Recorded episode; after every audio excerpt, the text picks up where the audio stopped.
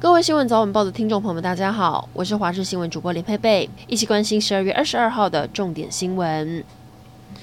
先来关心天气。今天北部虽然还是有些地方在下雨，再忍忍，明后两天水汽就会明显少一些，只剩下迎风面有短暂雨。从温度曲线图可以看到，明后两天各地低温都在十七度以上。不过从周六开始，耶诞节这一天将迎来入冬以来最强冷空气，气温溜滑梯，北部地区降到只剩十一度，中部地区下周一剩下十度，甚至沿海空旷地区有可能下探八度。这波冷空气的强度不排除达到强烈大陆冷气团等级。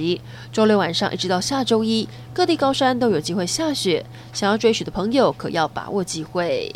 苗栗有不少人赛鸽养鸽，有不肖人士专门在山区架设鸟网捕赛鸽，勒索饲主。苗栗警察局长周焕新每到假日就会亲自带队上山砍除鸟网，解救赛鸽或是鸟类，同时还会拍下远景执行的过程，要借此吓阻不法人士。台中和平有一名女骑士，昨天傍晚骑机车经过台八线中横路段时，因为山壁连日下雨，掉下了一颗上百斤的大石头，女骑士当场重摔昏迷。后方车辆赶紧闪避，打电话求救。女骑士的脸上有多处擦伤，还好没有生命危险。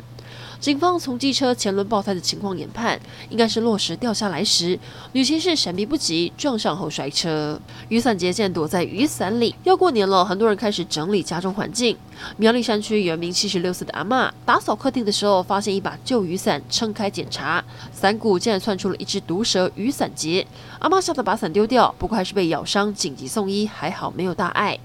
医师提醒，台湾常见的毒蛇有六种，包含了青竹丝、龟壳花、百步蛇、蛇锁链蛇、眼镜蛇以及雨伞结，平均每年有一千例被咬伤的个案。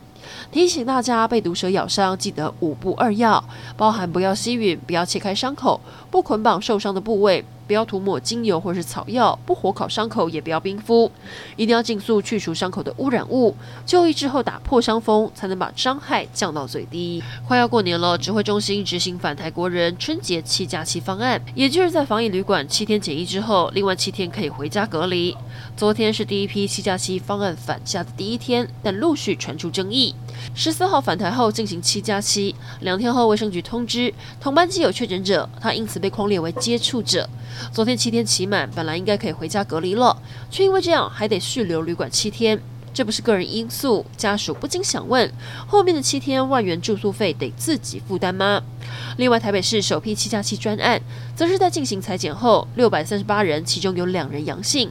目前这两个人已经收治医院隔离。有医师担心，这七加七方案如果没有确实落实，这些人万一到了社区，可能就会成为社区感染个案。